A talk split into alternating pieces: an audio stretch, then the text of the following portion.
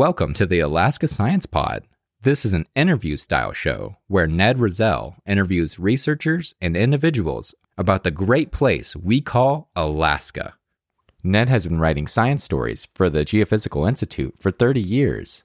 This episode features bird biologist Dan Ruthrauff of the U.S. Geological Survey Science Center in Anchorage. He talks about the bar tailed godwit, a bird that every fall flies from Alaska to New Zealand without stopping.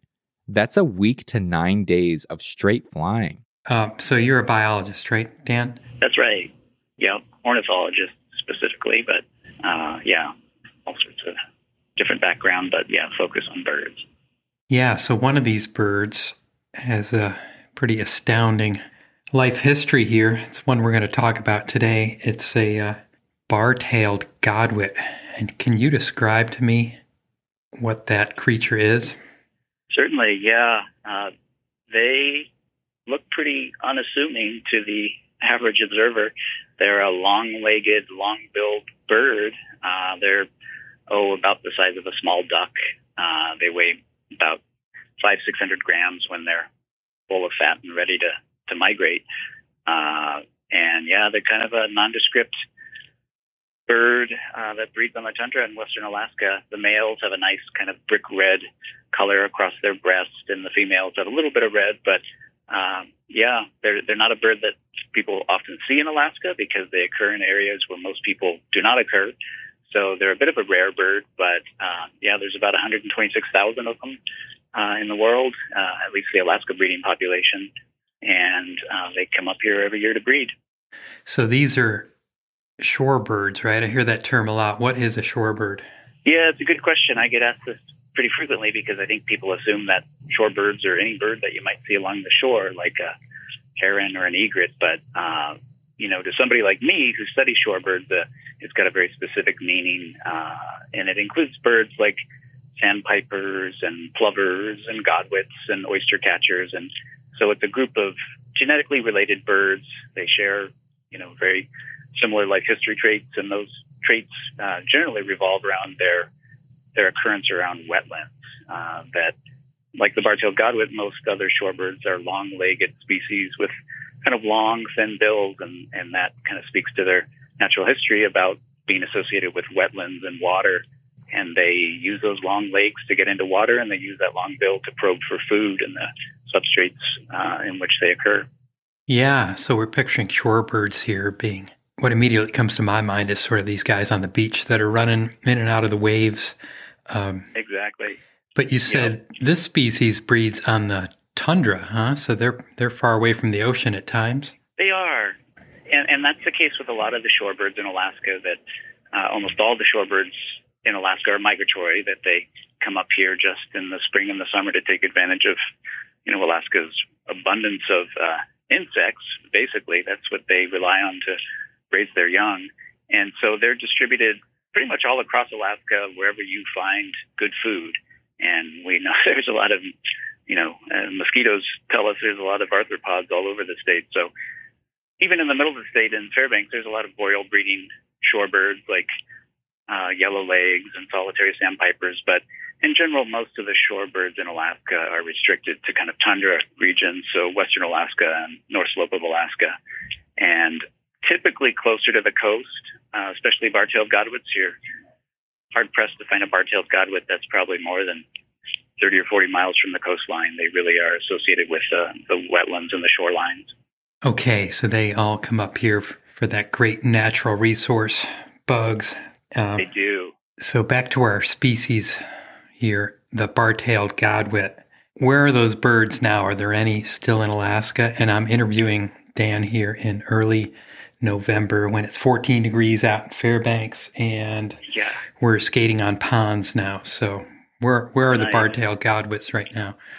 They are uh, probably uh, someplace much warmer and more benign, much uh, smarter than I am. Uh, they get out of here and go someplace warm.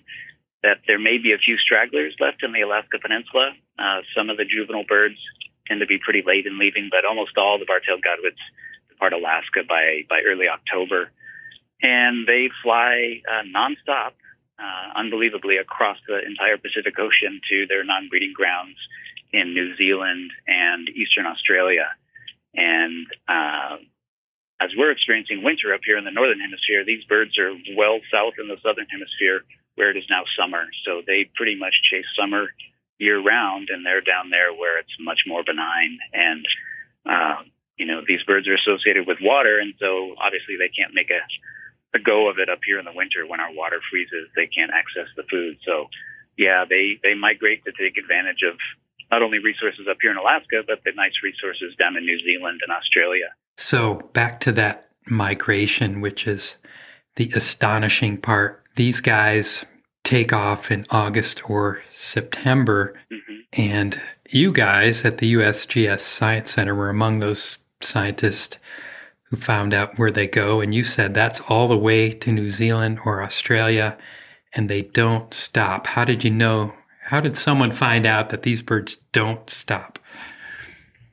Well, there were some people who had hunches that they flew nonstop just based on sort of the natural occurrence of birds, the timing of when they left Alaska and the timing of when they arrived in New Zealand and Australia. But it, uh, you know, honestly, it just seemed impossible. I mean, how could an animal possibly fly nonstop, flapping flight? These birds don't glide, they can't land on water. How could they possibly fly for nine days straight, 10 days straight across 7,000 miles of open ocean? So it didn't seem probable, but some uh, clever people who really thought outside the box started thinking that maybe this was possible. And uh, yeah, my former supervisor Bob Gill and my coworker Lee Tibbitts they started working on bar-tailed godwits along with collaborators down in Australia and New Zealand, and they started marking them uh, at the very beginning of an era when tags to monitor the migration of birds became miniaturized enough that you could deploy them on a bird as small as a bar-tailed godwit. Um, you know, today there are these tags that communicate a bird's location to a satellite that are a gram. Uh, they're very teeny. You can put them on small birds, but when Bob and Lee first started, that was not the case, and you actually had to surgically implant these tags in in the bird. And so uh, they we did some efforts here in Alaska trying the surgical implantation and went okay. Uh, it turns out it's a lot easier to catch godwits in New Zealand, uh, where they form large large roosts where you could catch them. So Bob and Lee went down to New Zealand and they deployed some tags down there, and these were battery powered tags, and they didn't expect that the tags would last very long uh, just due to battery limitation. They thought that they'd track their migrations to Alaska, but uh, one of the radios, uh, the battery lasted miraculously long time, and uh, this female godwit was tracked all the way flying from New Zealand to the Yellow Sea in the spring, and then from the Yellow Sea to Alaska to breed, and then all the way nonstop confirming some of these people's hunches from Alaska to New Zealand in in the fall. Uh, so it was really revelatory to a lot of people and confirmed, you know, the hunch that some of these people had, but really, you know, science didn't think this was possible at all. Like all the energetic flight models up until that point said that this was not possible. So it really kind of rewrote the book on some of what we now know about animal physiology. Wow. So why don't you explain to me real quick again? Um, these birds are now in New Zealand and Australia. Uh, when do they come back to Alaska, and what is that route again? And like how how far their nonstop flights on their way back to Alaska? Yeah, it's equally impressive, really. They birds. So the the subspecies of bar-tailed godwit that that breeds in Alaska, there's five or six subspecies of bar-tailed godwit kind of scattered all over the Arctic, really. Uh, but the ones in the in the flyway that connects Alaska to Asia, which is called the East Asia Australasia Flyway, uh, these birds conduct the most impressive migrations. And so, the Alaska breeding birds will leave uh, their non-breeding sites in Australia and New Zealand, oh, in in March or so, and they fly nonstop to the Yellow Sea region of China and Korea, and that's a flight of about six thousand miles. So it's not quite as long as flying nonstop to Alaska, but it's a very long, impressive flight as well. Uh, and they stage at wetlands and mudflats in the Yellow Sea region to basically regain all the fuel that they burned getting there from New Zealand and Australia. So they spend four or five weeks in the Yellow Sea, and then they continue on their way to Alaska. And um, bar-tailed godwits in Alaska breed from the North Slope all the way down to uh, near the Alaska Peninsula. So the birds that breed in the south arrive earlier because the snow melts sooner, and the birds that breed in the north typically arrive in southwestern Alaska and then work their way up north as the snow melts. So they kind of trickle in in early May and settle onto their breeding territories and start their uh, their nesting season. Incredible, and you guys have found out a bit about their physiology too, like like their body parts kind of shrink some of their body parts before they migrate? Yeah, indeed. That was uh, my uh, my former supervisor, who I mentioned earlier, Bob Gill.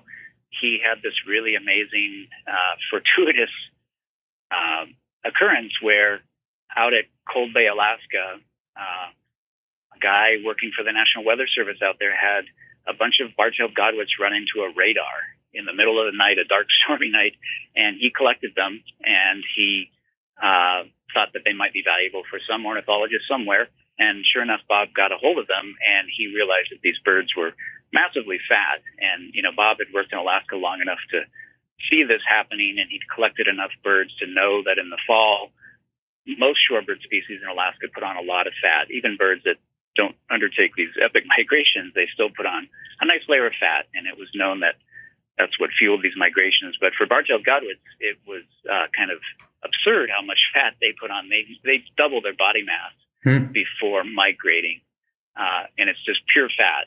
So they just become these little butterballs full of fat that they use to, to fuel their migrations. And what are they eating, Dan, to get that fat? Up here in Alaska, they're mostly eating uh, a very small little clam that you know most humans don't even notice because they're so small that we don't typically consider them food for ourselves, but they're perfect size for the godwits. It's it's called the Baltic tellin is the common common name. It's Limecola balthica, a teeny little white or pink shelled clam about the size of a dime. And these birds probe in the mud with their long bills, and they have they have little sensory organs on the tip of their bills that help them. It's sort of like a, a, a within mud sonar that helps them identify where the prey are, and so they're very efficient at finding this food. They eat these hard-shelled clams entirely whole, and they swallow them and put them in their gizzard, and they crush them up in their muscular gizzard to crush the shell and extract the flesh and turn that into fat. And a lot of fat, right? Double their body weight. And what about their internal organs, some of prior to flight? Yeah, that was another. So when, when Bob got his hand on some of those juvenile birds, they looked at the size of the various organs within the, the birds themselves. So not only were they very fat, but they found that they had atrophied many of the organs related to digestion. Uh, and that seemed a little counterintuitive at the time. Like, how did they get so fat if they have atrophied digestive organs? Well, work from one of our colleagues in Europe had demonstrated that bar-tailed godwits that that migrate through uh, the Netherlands and breed up in Siberia that these birds, over a span of just a few weeks, they will, uh, the, the word is hypertrophy. It's the opposite of atrophy. So these birds will increase the size of their gizzards and their stomach, increase the length and mass of their intestines. So they really upregulate all these organs that help them uh, metabolize energy. So they can take in all this food, process it, store it as fat, and then shortly before they migrate, they magically start to atrophy those muscles. So it's a amazing, like, ecophysiological interaction that these birds demonstrate that they can adaptively regulate the size of their organs to maximize their various like life history phases across the annual cycle. They don't need a heavy stomach when they're flying across the Pacific, so they atrophy it shortly before they go off on their migration. So some really amazing stuff that that that Bob discovered over the course of his research. Gosh, that is magical. And you yeah, guys yeah. and your colleagues have also like magic. yeah. You guys and your colleagues have also found that they often these birds kind of get a push from weather systems, right? Yeah, that was again another thing that Bob uh, just spending time out on the Alaska Peninsula and and Yukon Kuskokwim Delta you start to see these giant storm systems come through in the fall. Uh, you know, we experience them here in Anchorage these low pressure systems to stream across the Gulf of Alaska. And Bob would be out in the field, and one day there'd be huge flock of birds, say, you know, Dunlins or Western Sandpipers, and a storm would blow through, and the next day they'd all be gone. Huh. And as a low pressure system comes across Alaska, it's moving in this counterclockwise motion. And what folks have come to realize is that these birds take advantage of that movement and they jump on the backside of these low pressure systems as they move across the region and they get a huge tailwind. And Bob, by virtue of being able to track these birds across the Pacific, they were able to overlay the winds across their entire flight, uh, all the way from Alaska to New Zealand, and figure out how these birds actually could anticipate weather systems well offshore, really amazing, such that they would launch off the Alaska, uh, off the Yukon Kuskokwim Delta to start their migrations, and they were selectively departing during conditions that gave them very advantageous tailwinds over the large track of their migration, and they would not leave when there were poor winds. So these birds uh, could really sense what was going on, and we still don't know how they do that. Uh, you know, and we've also tracked birds that off on a migration and hit a bad patch of wind and turn around and come right back to Alaska and wait it out. So they're uh, clever. They don't need, you know, a meteorologist to tell them what's going on. And they're really attuned to the weather systems and they take advantage of them. And that's certainly a huge part of the evolution of this migration is just taking advantage of predictable weather systems. Wow, fascinating. Um, yeah. Why might these godwits use the whole planet? You know, why do they live from Alaska to Australia to Australia, New Zealand, and then go way up to the Yellow Sea, Korea, and China, and then back to Alaska. When the the chickadees in my backyard, what are they using? You know, the thousand acres of UAF yep. here. Yep. Why? Why? Why might? It's a question probably can't answer, but yeah, why would why would a creature? It just seems like there's a lot of risk to uh, cover that much of the globe. Yeah, it is kind of counterintuitive, uh, you know, and we've all asked ourselves that question: Is it just the human assumption that, oh my gosh, it's very scary to fly across the Pacific? Uh, it certainly seems scary to me, but you know, Polynesian seafarers weren't frightened by it, and they found their way across the Pacific and uh, made some amazing human movements. And and you know, the birds are really doing the same thing. That's something that we've come to realize that we sort of assume that migration might be risky for these birds, but uh, in fact, I think they're really exploiting uh, a life history trait that is is consistent and reliable and maximizes their fitness. I mean, that's kind of the just so answer, but obviously they wouldn't do it if it didn't work. And it's worked for millennia that these birds are able to take advantage of these very abundant resources that are very ephemeral. So there's no no home for a godwit in Alaska during the winter, that they rely on unfrozen wetlands and they rely on arthropods that, you know, they simply can't find year round. So they've evolved this life history strategy to, to leave when the pickings are slim and come back when it gets fat again. So, uh, we've really seen no evidence that their migration across the Pacific is risky. Uh, it's tough to estimate the survival of these birds during their migration because the only way we can do that is by putting one of these tags on them. And we know that tag affects their ability to migrate a little bit, but we don't have birds that just plunk into the ocean uh, that we've tracked on migration. They uh, they manage their migrations very well. So yeah, it does seem counterintuitive that this must be a really risky thing, but uh, sort of the just so answer is that if it's so risky, it couldn't possibly have evolved. So it looks very daring to us, but I think it's pretty casual to a bar-tailed godwit.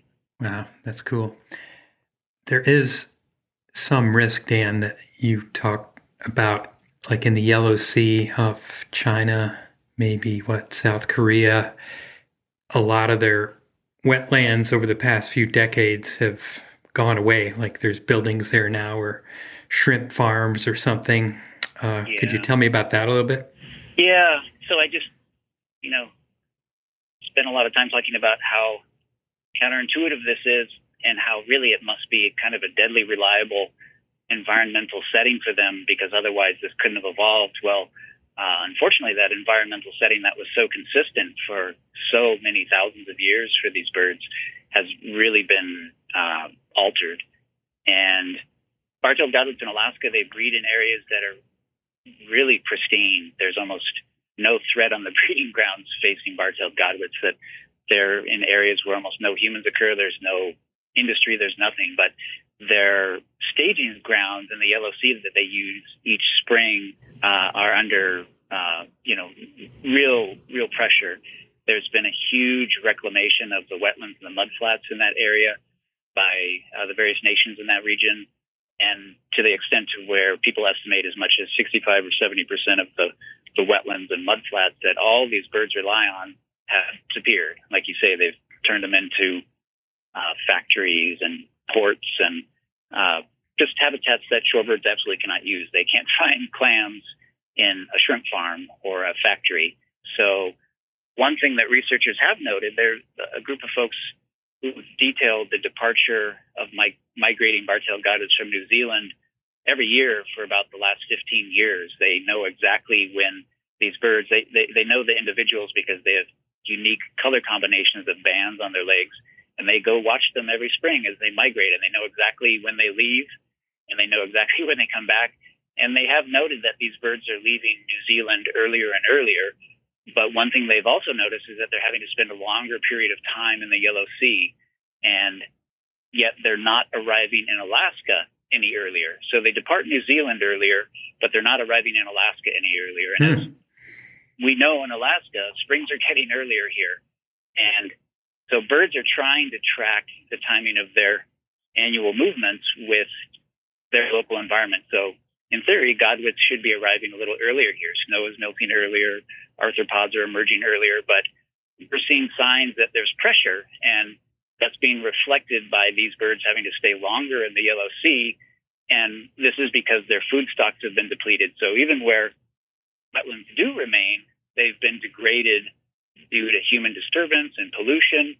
And the food stocks, their, their researchers studying the, the clams in the Yellow Sea, they've completely crashed. So huh. there's much less food in the Yellow Sea than there used to be even 10 years ago. And 100 years ago, there you know was no reclamation. All those wetlands were intact, and all these birds were very happy. But yeah, unfortunately, the East Asia Australasia flyway is the most threatened flyway in the world, with nearly 40 species of water bird that are critically endangered. So bar-tailed godwits that breed in Alaska are one of those species. Um, they really rely on those wetlands each year to make their spring migration. Um, and luckily, we have you know intact wetlands in Alaska that these birds can still rely on, and that's a plus. But the resiliency of these birds, you know, there's got to be a point at which they can't take anymore. And bar-tailed godwit populations have slowly declined over the last 30 years, and it's probably a result of what's going on in the Yellow Sea, although we don't know for sure. But given that non-breeding sites in New Zealand and Australia and breeding sites in Alaska are really pretty much intact, that's sort of the idea that that's the smoking gun. Yeah, so these birds are hardwired to make this giant loop every year, and that part of the loop is not what it used to be. Uh, exactly. But Alaska is, and that's that's a theme I see a lot, and uh, it's one thing I appreciate about Alaska is uh, like our magnificent swamps, right? Or exactly the, the tundra, right? It's just nobody is going to build on that. Nobody wants to develop it. Uh, there's not many people here anyway. Yeah. So there's just a lot of opportunity for other residents of the earth to do what they've always done. Now, Dan, you and your coworkers, uh, since the days of Bob Gill, Lee Tibbitts, um, I don't know if Lee's still working. I know Bob is retired. She is. She, yeah, Lee and I are still working together. Okay, great. So you guys, of course, you're very interested in these and other birds, but you've you did a recent couple of years of survey of the bar-tailed godwits, and why don't you tell me what you found there? Yeah, so there was a, a wildlife biologist at the Yukon Delta National Wildlife Refuge, uh, really amazing, accomplished guy, Brian McCaffery. He worked with Bob Gill. They did a lot of work together on bar-tailed godwits, and he and Bob, back in the late 1990s, flew surveys of basically the entire coast of the Yukon Delta uh, from the mouth of the Yukon down to the mouth of the Kuskokwim, and then the entire north side of the Alaska Peninsula, all the estuaries and on the Alaska Peninsula, trying to count bar-tailed godwits, and they realized, uh, kind of unexpectedly, that basically all the bar-tailed godwits that breed in Alaska accumulate at just a few small spots, um, primarily in near the mouth of the Kuskokwim River.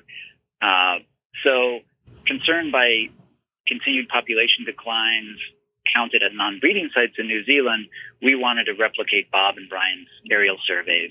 And so in 2018 and 2019, with the help of uh, uh, a pilot biologist from U.S. Fish and Wildlife Service, Heather Wilson, and uh, great biologist from the Fish and Wildlife Service, Zach Pohlen, we jumped in an airplane and we went and replicated these surveys.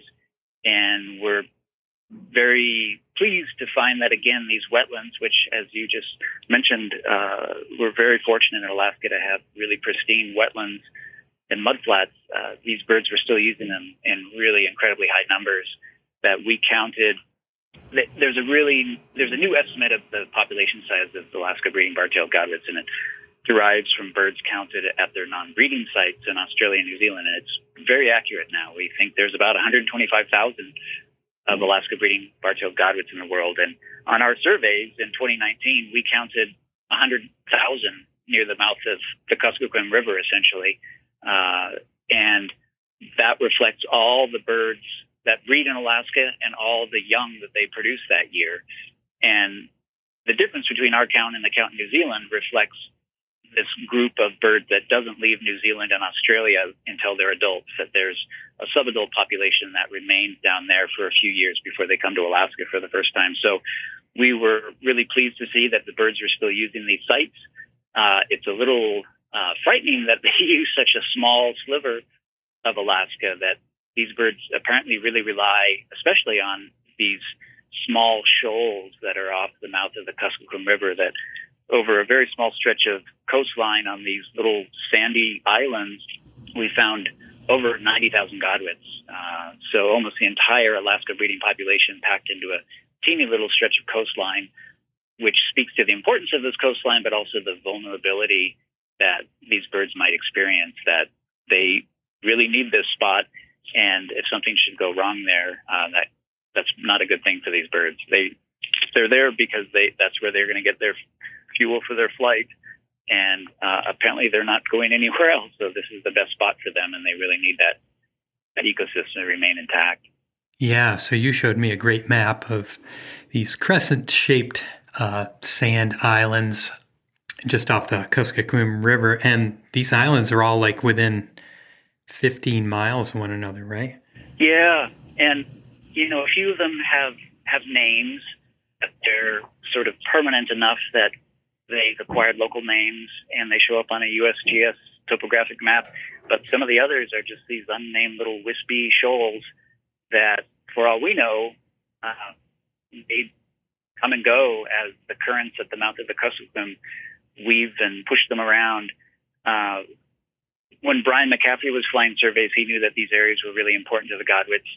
Uh, and over the course of 25 years, they've remained important and yeah, there it's this very teeny area, and we think the godwits like this area because you know most shorebird species that use Alaska these they they use these similar sites for their migratory staging, like western sandpipers and dunlins, and they'll occur in huge numbers in these same areas. But they typically roost near shore. They don't go far offshore. But these shoals are five to ten kilometers offshore, and the bar-tailed godwits are almost they're pretty much the only shorebird species that we see out there, and we think that they just like the peace and quiet out there. That they're not going to get disturbed by any mammalian predators, and they cannot be uh, they can't be surprised by birds like peregrine falcons and gyrfalcons. That's probably the, the biggest predator facing bar-tailed godwits are, are large falcons. And they're out in the middle of the ocean, essentially on this teeny little sandy island, and they can see anything around them. So these shoals, you know, A, they're very close to incredibly productive wood flats that are full of really high quality food for them, and B, they're so flat and low lying that they can see in all directions, and and it's so it's a very safe place for them. There's no disturbance, and they can just mind business and put on their fat. Right. So they they might not necessarily be feeding on these islands as much as they are in adjacent mudflats, maybe. Yeah, that seems to be the case. I've spent time on the ground at this site. Uh, that was back in 2008, and it was really fantastic. You'd see these massive flocks of bar-tailed godwits out on these mudflats, just wheeling around, feeding as long as they could. And as the tide started to push them up, they, you know, I was on shore. I couldn't get out on these islands because it was too risky. Uh, you know, they go completely underwater on really high tide. So I'm standing there on shore with my spotting scope watching these birds come closer and closer to me, and I'm getting very excited that I'm going to get a good look at them. And then at some point, they just get up and they fly away, and I watch this smoke of birds fly, you know, 10 kilometers offshore and set down on one of these little islands. So uh, it was very deliberate movement by these birds. They don't want to be close to shore if they don't have to be. And these shoals are a really unique geographic feature. They're, you know, there's similar features all across Alaska, but for the Yukon Kuskokwim Delta, these are the most developed and permanent shoals, and I think bar-tailed godwit's really keyed on them. Well, what a what a neat discovery to find that this tiny little part of Alaska is so important for this whole population of birds. Yeah, and it's also something that's totally nondescript that I think as a human you would completely overlook. You'd just see a little sandy island and think, what's possible good is that for? Uh, nobody could use that. Uh, but in fact, this entire population of this magnificent shorebird species relies on these little sandy islands to make this epic migration. Yeah, another thing about the wonder of Alaska, right? You never, mm-hmm. you never know, or you don't realize, yeah, how important this little sliver is to other creatures, uh, which you know might not seem important to humans, but sure is important to the birds. Exactly. Yeah, it's really easy to underestimate those things and just kind of take them for granted. But uh, yeah, it, it was definitely a revelation to us how important these are.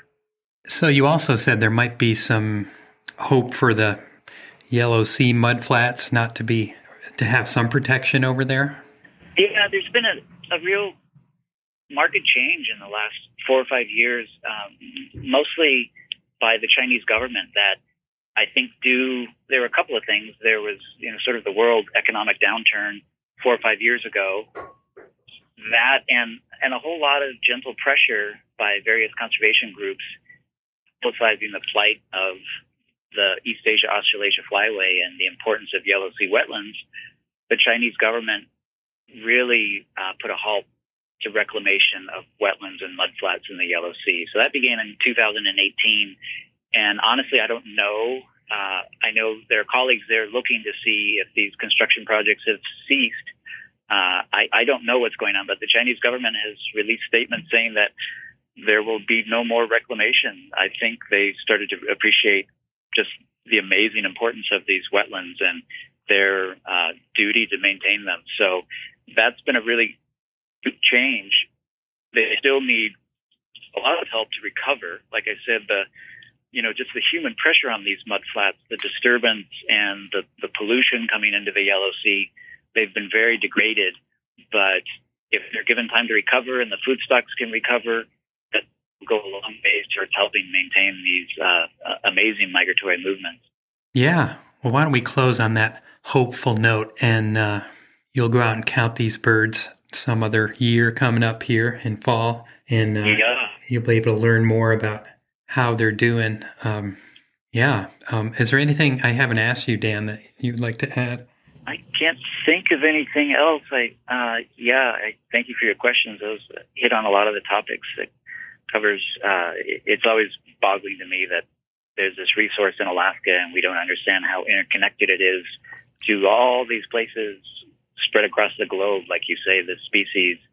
Uh, yeah, they're Alaska born, but they belong to everyone, and it's it's pretty amazing resource that we support here.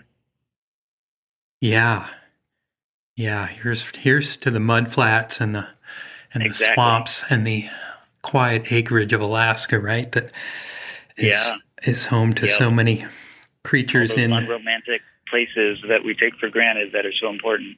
Yeah, and we have the bugs. Yeah, whining in our ears and. Uh, you know, that's not such a bad thing for, for other creatures. Exactly. When the mosquitoes swarm me, I take solace in the fact that the birds are eating them. There you go. Good way to look at things. All right, Dan. Well, thanks a lot. And uh, yeah, keep up You the bet. good work, man. Thanks, Ned. I appreciate it. Yeah, nice talking with you. You too. If you enjoyed listening to this interview, stay tuned for the next episode that releases every first Tuesday of the month. Or if you want to read some of Ned's articles, go to the Alaska Science Forum at gi.alaska.edu forward slash Alaska Science Forum.